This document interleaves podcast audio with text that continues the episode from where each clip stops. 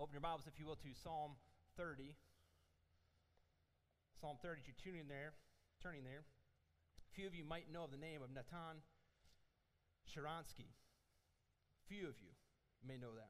He was given a congressional medal, gold medal in 1986, and the Medal of Freedom from the president in 2006. For those of you that don't know who this person is, Natan Sharansky, let me enlighten you. Natan was a Jewish male living in the Soviet Union and was imprisoned by KGB in Russia. Was imprisoned for nine years and refused the right to leave Russia to become a citizen of Israel. Days before his arrest, Natan received from his wife a small book in Hebrew. It was the book of Psalms.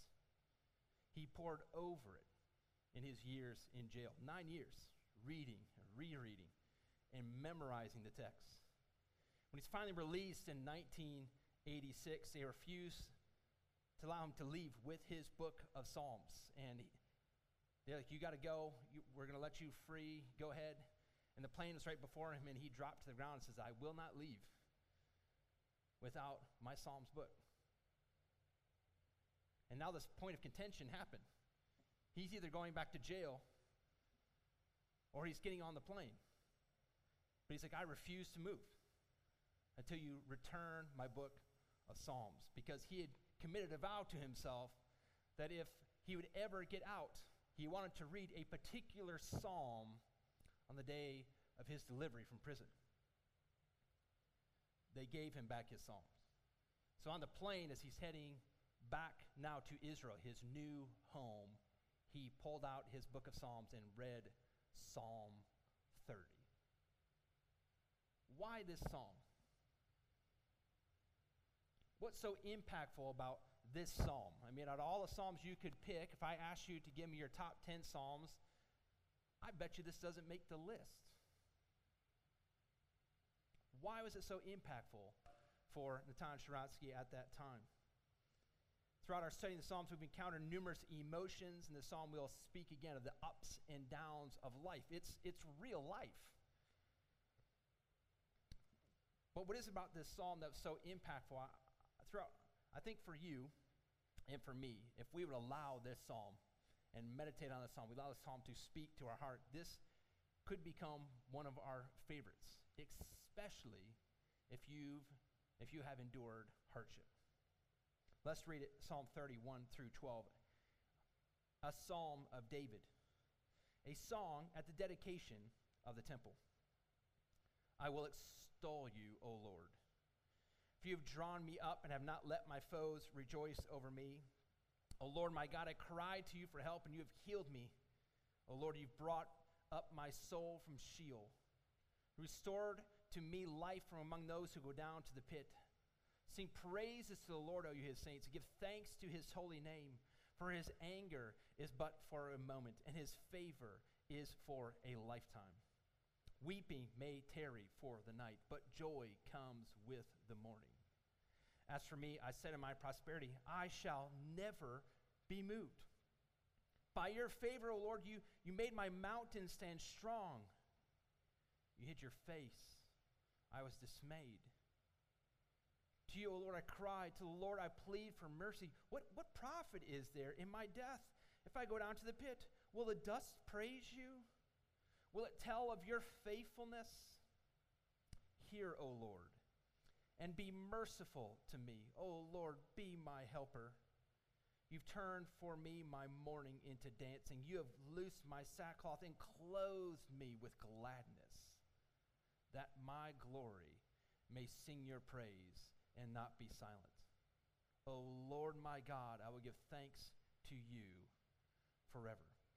First, we see David recognizes God's deeds. He recognizes God's deeds in verses 1 through 3. Before we get to verses 1 through 3, let's start just with the title A Psalm of David, a song at the dedication of the temple. Some of your translations, instead of temple, will say house. It's the same word, it can be used either way. But if you recall from our, our last psalm, David wasn't alive when the temple was built.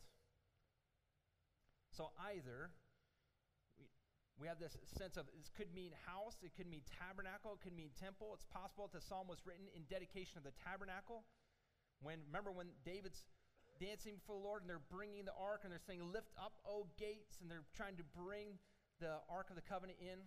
This could be at that moment. It could be the dedication for actually for David's own house that he built. Remember, he built his house and realizes there's no house for the Lord, and the Lord's like, I don't need a house. I'm fine. really, I'm okay. Where are you going to store me? You know, the earth is my footstool. Come on, David. But it, it, could be for the dedication for his own home, or it could be that David wrote this for the dedication of the temple, knowing by faith that God had promised him that Solomon would do this. We don't know which one of those three. I think it fits best because of the end of the text. I think it fits best with David um, bringing the temple, uh, sorry, the tabernacle and the Ark of the Covenant into uh, Jerusalem. I think it fits best there. You could disagree with me. If you do, high five on the way out. But it seems like it fits best there because of the description of him at the end, and it seems like that's what happened on the day when they were bringing it in. But let's look at these verses here, recognizing the works of the Lord. Verse 1 I will extol you, O Lord, for you have drawn me up and have not let my foes rejoice over me. O Lord, my God, I cried to you for help, and you have healed me. O Lord, you've brought up my soul from Sheol. You restored me to life from among those who go down to the pit. David extols or lifts up or, or praises the name of the Lord. Why? Because the Lord has lifted him up. I'm going to lift up your name because you have lifted me up. David says, You've drawn me up. You have picked me up. On top of the Lord lifting David up, the Lord has kept David's foes from rejoicing over him. If you, if you read the story of David, you see often he's facing foes, and God has granted him time and time again victory or, or safety in the midst of harm. In verse 2, David cried to the Lord for help, and the Lord healed him. This could be a physical disease that we don't know of. I think more likely it's speaking of the near death experiences that he had often. Uh, you, again, reading the life of David, you see time and time again where he was faced with near death experience. He's playing an instrument for the king, he's chucking javelins at him, he's hiding in caves and crags and trying to keep alive whatever is going on in David's life, he uses this, this almost resurrection language. Look at verses 2 and 3. The Lord's raising him up. The Lord's raising him up from Sheol or the grave or the underworld. The Lord has kept him alive. As hard as times have been for David, the focus, though, is less on what he's experiencing. What are the details of his predicament? We, we don't have that. It's more on who got him through the predicament. There's a change of focus on this. Oftentimes in life, you and I can get so bogged down by what has happened to me, what has happened to us. Have you ever had to go through a hard time and then you're telling somebody what you're going through, and it's almost like you're reliving the same exact emotions again and again? And we do that sometimes because we want sympathy. We want others to, to feel what we feel, but sometimes those emotions just come because it's real. David changes that. Instead of, let, instead of let me give you all the details of how it went bad and how it went wrong, let, let me instead tell you about who got me through. Do you understand the difference in this? Changing the perspective of it's the details where we can get bogged down and going, man, it's so awful, it's so awful, it's so awful, but you're still here. Remember, look at me. You're still here. God has carried you through. And that's where David's focus is on. He has got me through. Was it bad? Yes. Was it awful? Yes. Was it a terrible, horrible, terrible, no good, very bad day? Absolutely. What about it was so bad? Pause there. Let me tell you about who was so good through it all. The Lord carried me through. Some of us here ha- have experienced that even recently, Lord carrying you through amazing difficulty. You know the accuser of the brethren the warrior, the roaring lion seeking whom he may devour is going to want you to get bogged down in how bad life is as if God has forgotten you. But, Christian, you are still here. God has carried you through. And that's what David would have us recall. We sang earlier, what truth can calm a troubled soul? What's the answer? God is good. God is good. What truth can calm your troubled soul? God is good. So recognize the work of the Lord in your life. Recognize his staying presence. Recognize his ability to lift you up out of the pit. Recognize he hears your cry. Recognize that he can heal you and your soul. He can restore you and your soul. He can do these things. And if you're on the other side of your dark valley, recognize he bore you on eagle's wings. If you lost a father, a mother, a spouse, a sibling, if you're enduring the worst illness of your life, he, why have you made it this far? Why did the Lord take you when He took the one you loved? He has brought you through this experience. He's borne you up, lifted you up out for a purpose. And you'll see at the very end, I promise you, there is a reason God brought you through. There's a reason for it. It's not purposeless. Remember, the disciples look at the lame man. Well, why did this happen? Was it because his parents sinned? He goes, No, that the, that the works of God may be known. There's a reason for these things, Christian. The Lord has carried you through recognize, even in the darkest times, if you didn't have power and you couldn't see the hand in front of your face, recognize even at that moment, in the darkest times of your life, He is still good. God is good all the time, and all the time, God is good. What truth can calm a troubled soul? God is good. Recognize also God's favor. David turns from this personal now to the corporate, verse 4 and 5. Sing praises to the Lord, O you his saints. He's talking to the assembly. Give thanks to his holy name, for his anger is but for a moment, and his favor is for a lifetime. Weeping may tarry for the night, but joy comes in the morning. The Lord has done great and mighty things. He, he's holy, he's worthy of our praise, and part of his amazing praiseworthiness is this fact that his anger is short, it's momentary, and his favor is eternal. It's for a lifetime. David knew all too well, as you and I do, that we make poor decisions. Ever made a poor decision that cost you dearly? You ever made a poor decision, a sin that didn't just cost you, but it cost others?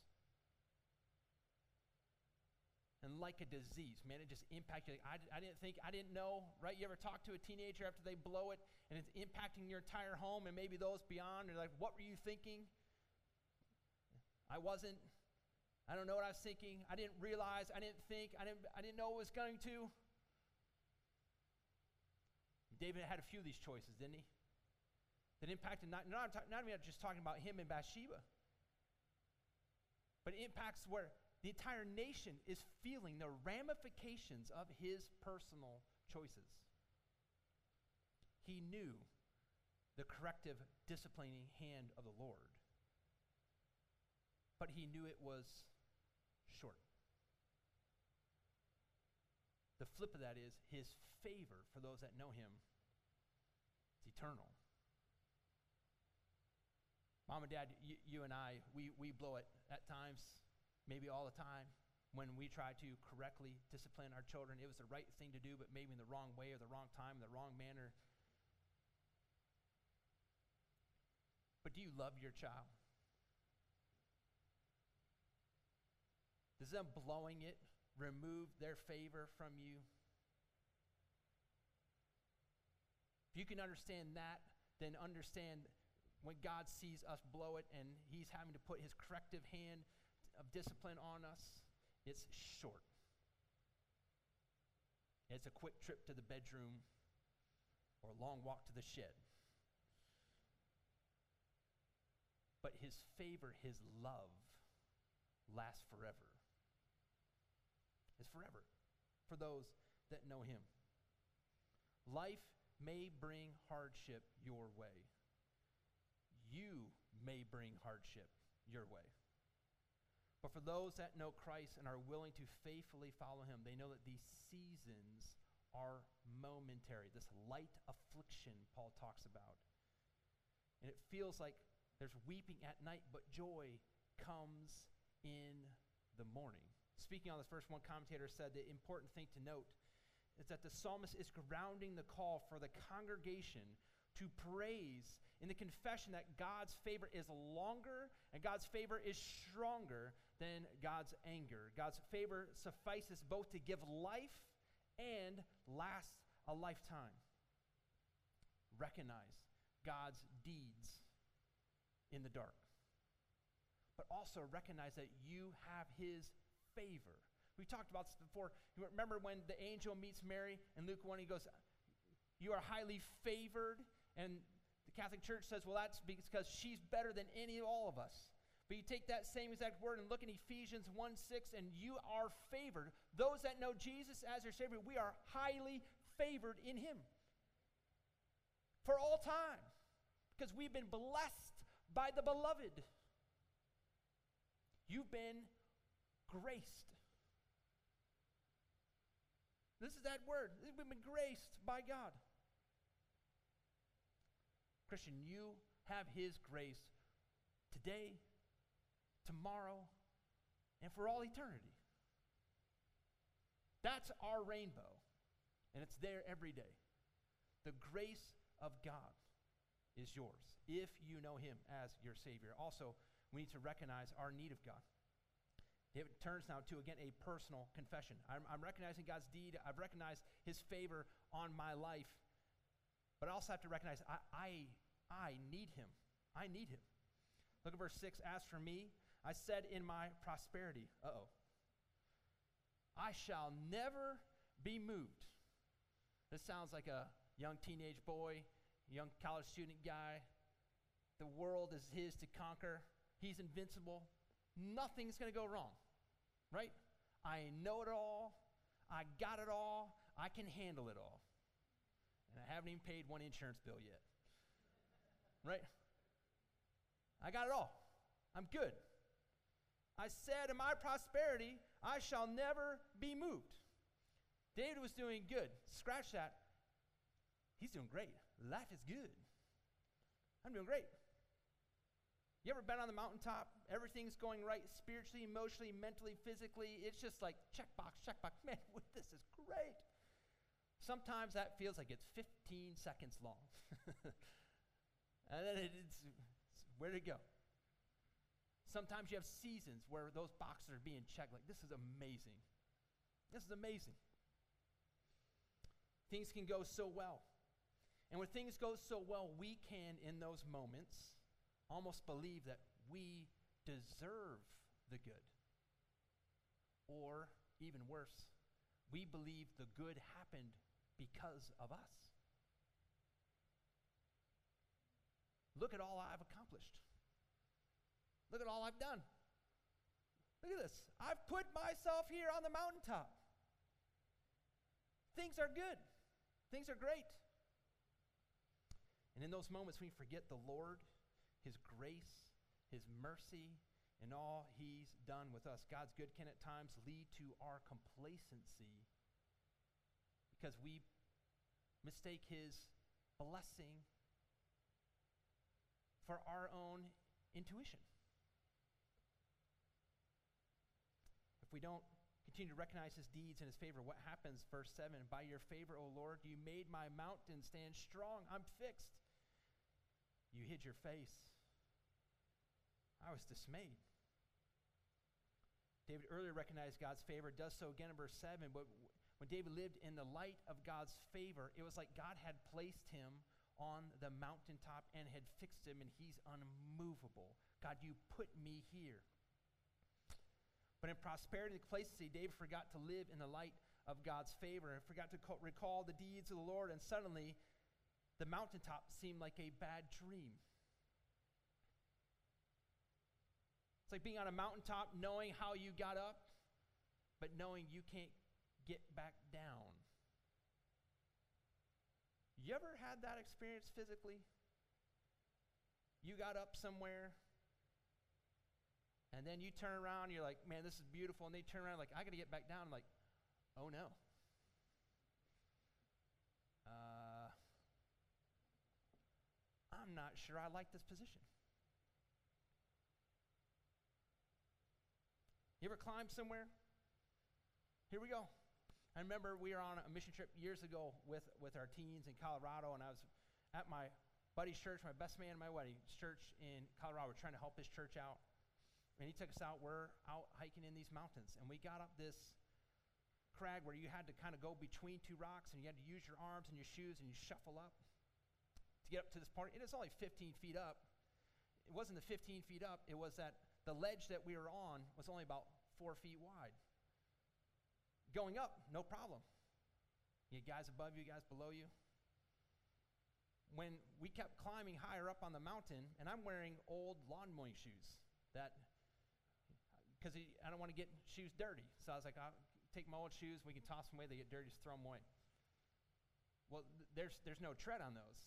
And so we got to come down, and I got to shimmy between these two same rocks, and it's 15 feet. And it's not the 15 feet. You can drop 15 feet. It's if, if you don't hit that four foot ledge, you keep going. And, and, and the only thing catching you will be sharp rocks. All of a sudden, you're up. This is amazing. Look at the view. And then we get back to it, and I'm like, I'm not sure this is going to go well. I needed help. I, I needed somebody to help me get down between those two rocks. We had no ropes, we had nothing. We just had a bunch of moronic guys that did something that looked cool and then realized when we got up there, we didn't think this one through very well. That's about what it was. God's favor had brought David to the mountaintop, to this immovable, fixed position, and all of a sudden, he got complacent in his prosperity and hubris. He lived as though he put himself there. And like Samson, David re- doesn't realize when the Lord leaves. He's, look at all, look at all I have. And then all of a sudden he starts looking down. Man, that's pretty far down. I got, Lord, wh- uh, where are you at?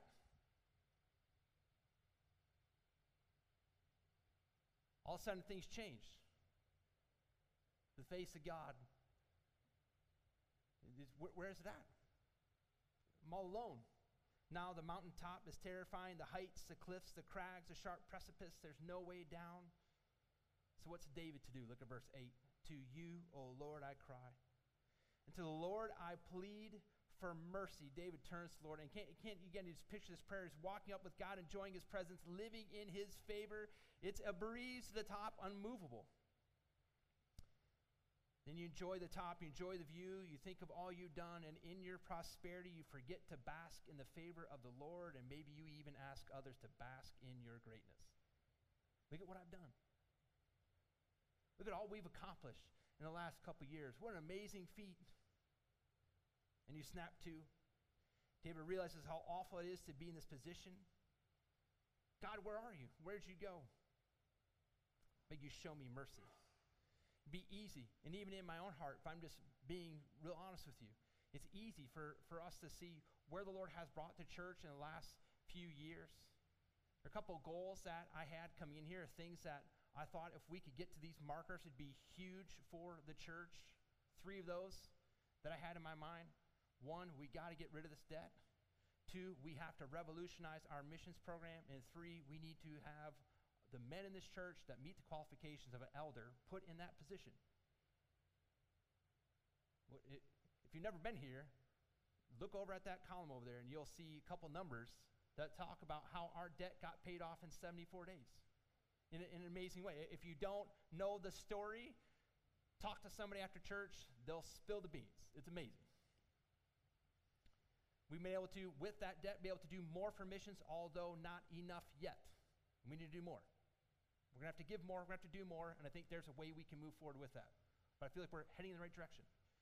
And at the end of last year, we voted to change our Constitution, which we're still working on. I promise. We're, it's close. Go, to go to the deacons, we're real close.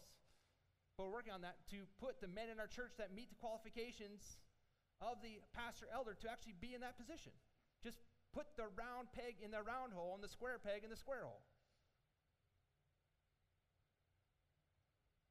Can be easy for me to think, look at all I've accomplished in the last couple years, what we've accomplished. And you should reply, You moron. Are you kidding me? Who allows the debt to get paid off in 74 days? I got a phone call from our little next thing. How did you guys pull this off? What, what was your fundraising technique? Like, fundraising technique? Jehovah? I don't know. Like, Jehovah Jireh? That was our fundraising technique. He provided. That helped head us in the right direction for missions. How did we vote on a constitution change, private, and come back 100%? Must be good leadership. Does that hit you strange? It should. Leadership. Crying out loud, he's on the throne. If he can use Egypt, if he can use Pharaoh in Egypt to release a million plus Jews, pretty sure he can work through this moron to create good in his name. You're like, well, I don't like using that term about yourself, Pastor. You should use it for yourself too. We are sinners born going astray, but by the grace of God, our lives have revolutionized and we get to the mountaintop, I get to the mountaintop and I forget to bask in his deeds and in his favor. And at times I think, look at all I've done. God, forgive me. So why does David then cry for mercy? Because he needs it. Lord, I need you every hour. I need you. Oh, bless me now, my Savior. I come to you he needs him. So David asks these questions in verse 9 and 10. He's going to ask the Lord some questions in, in this beg for mercy. What profit is there in my death? He's asking the Lord, if I go down to the pit, will the dust praise you? We could fast forward to the New Testament. God said the rocks will cry out. So, like, what? If he wants it to, it can, David. But he asks the next question, verse 10 Hear, O Lord, and be merciful to me. He goes, but he says, oh, sorry, after that, will it tell of your faithfulness? Will the dust tell of your faithfulness? Hear, O Lord, be merciful to me. O Lord, be my helper. Do you get what David's saying here? Lord, if you show mercy to me, you forgive me for the umpteenth time, instead of just snuffing me out like I deserve, who's going to praise you? This is mutually beneficial.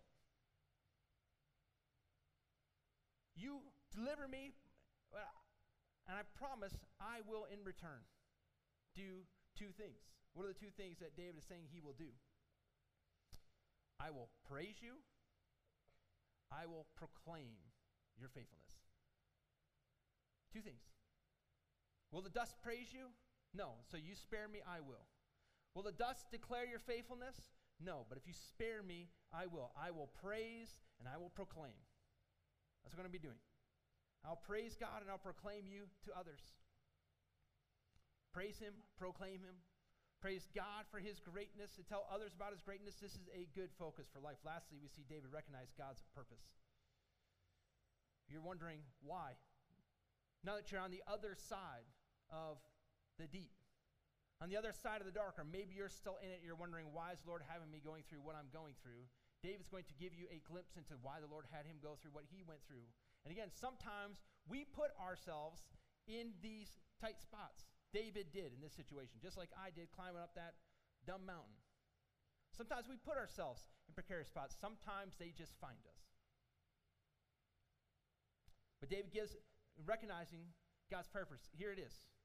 You've turned for me my mourning into dancing. You have loosed my sackcloth and clothed me with gladness. That my glory may sing your praise and not be silent. O Lord my God, I will give thanks to you. Weeping had endured for the night, but joy came in the morning. God has tossed David's sackcloth clothes away and said he robes him in gladness. A complete reversal of what had been going on in his life. But why did God do this? We get the answer with the first word in verse 12. If you have the ESV, or the NIV, it's the word that. If you have the CSB, I think it's so that, and the King James, to that end. Why did God do this? That my glory may sing your praise. There's a reason why you brought me through this, and there's a reason why you've turned my mourning into dancing, which again, that word I think fits in with the dedication of the temple tabernacle, bring it in. But God does not want him to be silent. He wants him to return in praise. David realizes that God has blessed him and favored him. God has given him a pos- position of glory and majesty. That became for David a distraction, didn't it? All of a sudden, look at the kingdom I have built. Remember when he sent out Joab to, to go count the men to see how big his army was? And he's like, What on earth are you doing? Why on earth are you doing this? Look at all I've accomplished. And all of a sudden, a problem ensued from the entire nation of Israel because of his sin and his pride and his hubris. David realizes the Lord has blessed me. The Lord has brought me to this point so that I could, in turn, use the blessing and favor of God as a mirror to show the world who He is. Man, things are going right. Man, what is going on here? Things are going right, and you just take that mirror and, like, it's God. He, he's brought me through. He's done A, B, C, and D. You wouldn't, you wouldn't believe if I told you. But let me tell you, anyways. Because the dust isn't going to proclaim, praise him. The, the dust isn't going to declare his faithfulness. I am. David confirms this with the last line, which states, O Lord my God, I will give thanks to you forever. Christian, when God does the things he does for you, he does not do it so you can stay silent. When God carries you through on eagle's wings, he doesn't do it so you can keep your mouth shut. God brings you through so you can give him the praise he deserves. Earlier, I told you the story of Natan Sharansky and the psalm that impacted his life. This psalm, for nine years, it seemed like weeping would endure. For nine years, it seemed like night was endless and as day would never come. He believed the morning would come. Similarly, in Israel's history, there was another moment when themes, things seemed dark in 164 BC. Antiochus Epiphanes fulfilled a prophecy of Daniel in what's called the abomination of desolation. Antiochus Epiphanes, a Syrian king and ruler of Palestine, walked in, he walked into the temple of Jerusalem, desecrated the temple by sacrificing a pig on the altar to the Greek god Zeus, desecrating the temple. It was a dark time in Israel. Night had come But by God's grace, things turned around. You can read about this historically. It's called the Maccabean Revolt. And the Israelites got to clean and rededicate the temple. Guess what psalm they used to dedicate the temple after this awful experience? Psalm 30. Weeping had come, mourning was rampant, but God had turned their mourning into dancing and their sackcloth to gladness. Christian, you may identify with these stories, and perhaps you are still in the dark. You're in the valley, and you feel like the mountains are climbing over you and they're about ready to crumble in. Maybe you've done nothing to put yourself in the spot, but the dark has just found you. May this psalm cause you to recognize God's deeds. He is good. What truth can calm the troubled soul? God is good. Recount his deeds. Recognize his favor. Recognize how much you still need him now. And recognize his purpose for you, even in the midst of the storm. God, if you bring me through here, I will praise you and I will proclaim your faithfulness. So, what does all this mean for us today? First off, friend, do you recognize your need for God's mercy? Do you recognize your need for God's mercy? verse 10, David says, Hear, O Lord, and be merciful to me. Our scripture today would, which Miss Kimberly read for us, was from Luke 18. I picked this text because it picks up on this phrase from the Psalm. Luke 18, the Lord shares a parable about the Pharisee and the tax collector. The Pharisee had this prayer that impressed those around him. And if you, if you read the beginning, or if you heard the beginning of what she read in verse 9 of chapter 18, the Pharisees, the Lord told, tells the story about the Pharisees and this prayer, of the Pharisee and the tax collector. Because verse 9, because they trusted in themselves that they were righteous. They were self made. They were like David on that mountain I'm unmovable. I, I don't need anything. I got life. I'm good. I don't need the Lord. They trusted in themselves that they are righteous. He goes, Let me tell you a parable about somebody who lives like this, who doesn't believe that they need my mercy. Somebody who believes that they can get to heaven on their own. Let me tell you a story about this. And he tells a story about the Pharisee who has this impressive prayer. What a good guy. And then you read from the tax collector in Luke 18 12, he would not even lift up his eyes to heaven. But he beat his breast, saying, God, be merciful to me, a sinner. Of this prayer, Jesus said, I tell you, this man went down to his house justified, righteous. Friend, you, you don't get the righteousness of God by doing good.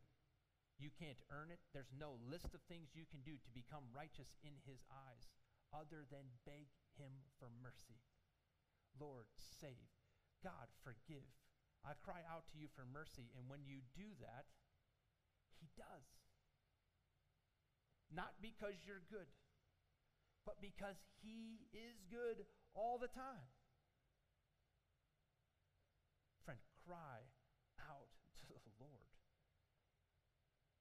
What did we sing earlier? For God so loved the world that he gave his only son. To whoever believes in him will not perish, but have everlasting life. Friend, you can do that today.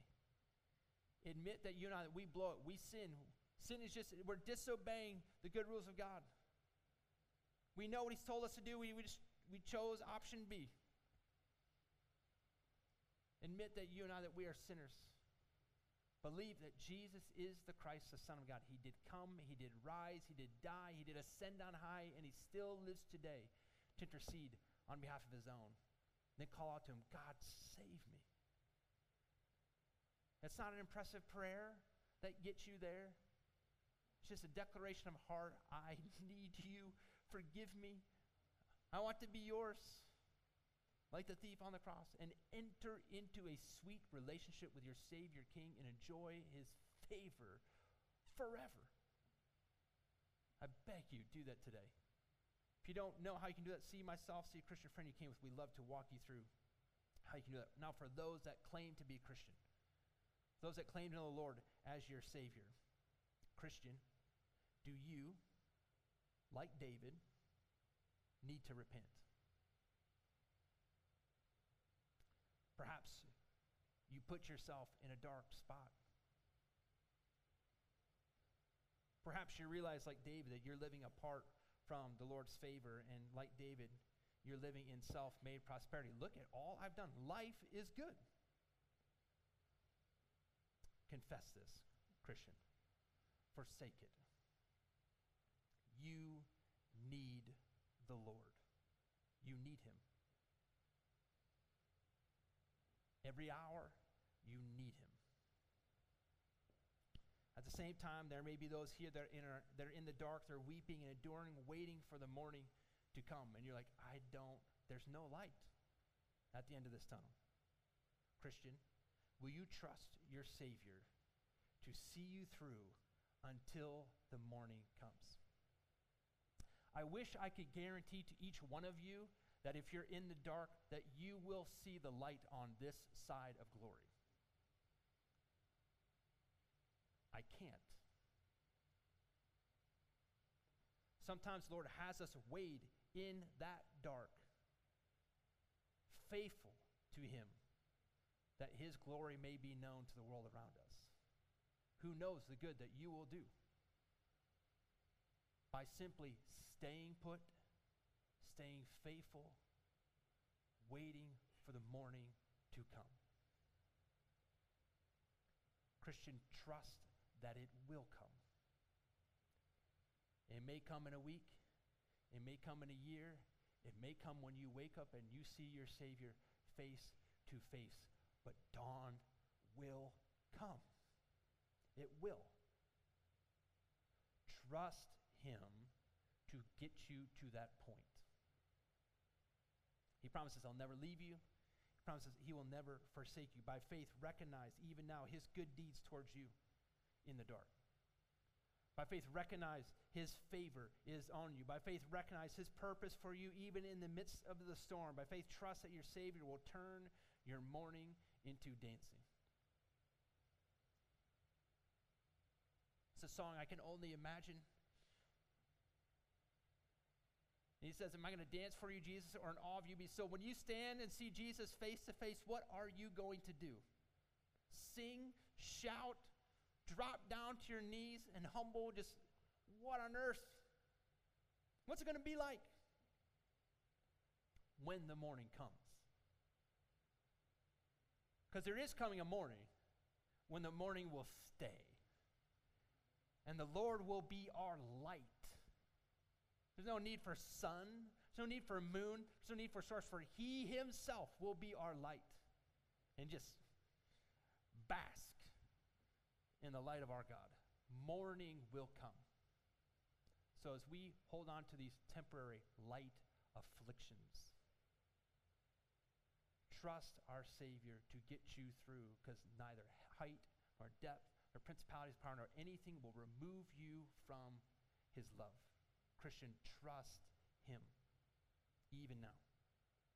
Speaking of purpose, are you living out God's purpose for you? You're like, Pastor, I don't know what God's purpose for my life is. Do you truly not know His purpose for your life? A couple times He'll tell you just directly, This is my will for your life. Three times you can read it in the New Testament. Study that for yourself. What does He say? This is my will for you now. We won't even go there. Let's just stay here in this psalm. Let me give you two things you can fulfill today guaranteeing you're fulfilling out God's purpose for your life. Praise Him, proclaim Him. Praise Him for who He is and what He's done. Tell as many people you can of His faithfulness. Praise Him and proclaim Him. By faith, will you proclaim His goodness no matter how dark the dark feels? By faith, will you choose proclaim His goodness to those around you? Tell your neighbors, your coworkers, family, God is good all the time. And all the time, God is good. Speaking of praising Him, will you join me now in praising the Lord? We're going to bow forward to prayer, but think through just some of these descriptions of, of our God in the psalm. He is our healer, He's restorer of our souls, He's holy, His favor is eternal, He makes us stand strong, He heals us, He hears us, He's merciful, He robes us in gladness. Will you join me in thanking Him for who He is? Let's bow forward to prayer. Jesus, we thank you. We exalt you, O Lord our God, for you have lifted us up out of the depths. You did not let our foes gloat over us. So, Lord, we cry to you for help. And healing came. Lord, you brought us from the grave and pit. You spared us from great shame. So, Lord, we sing praise.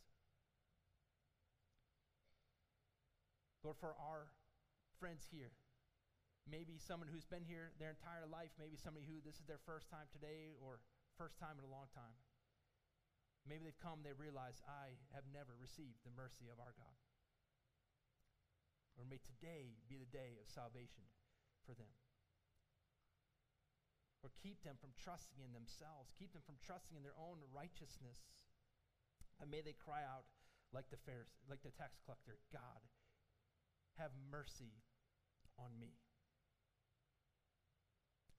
Lord, for our my brothers and sisters in Christ, the Christians that are here in this room. Lord, if they or I, either publicly or privately, have sins that are keeping us from walking in a right relationship with you, God, would you help us to repent and confess? We thank you for the example of David, Lord, who was no perfect man, but had a heart to repent when confronted. Lord, as your spirit confronts our hearts, would you help us to forsake the sin that we're holding on to? Lord, for those that are in darkness, that are in the valley right now, Lord, would you grant them the faith to trust you, to bear them up on eagle's wings, and to bring them to a new dawn? Would you help them, even in the darkness, to recall your deeds, to recognize your favor, and to recognize your purpose for them, even in the midst of the storm? Lord, would you, in your kindness, turn their mourning into dancing?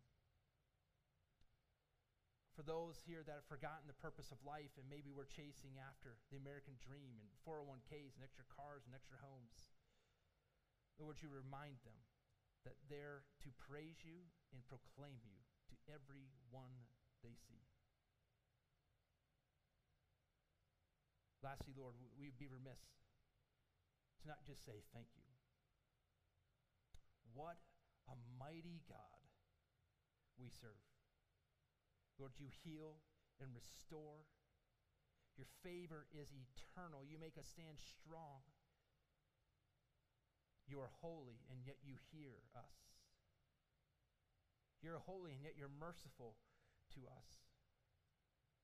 Lord, you have the ability to robe us, not just in righteousness, but also in gladness. God, we thank you. In Jesus' name we pray.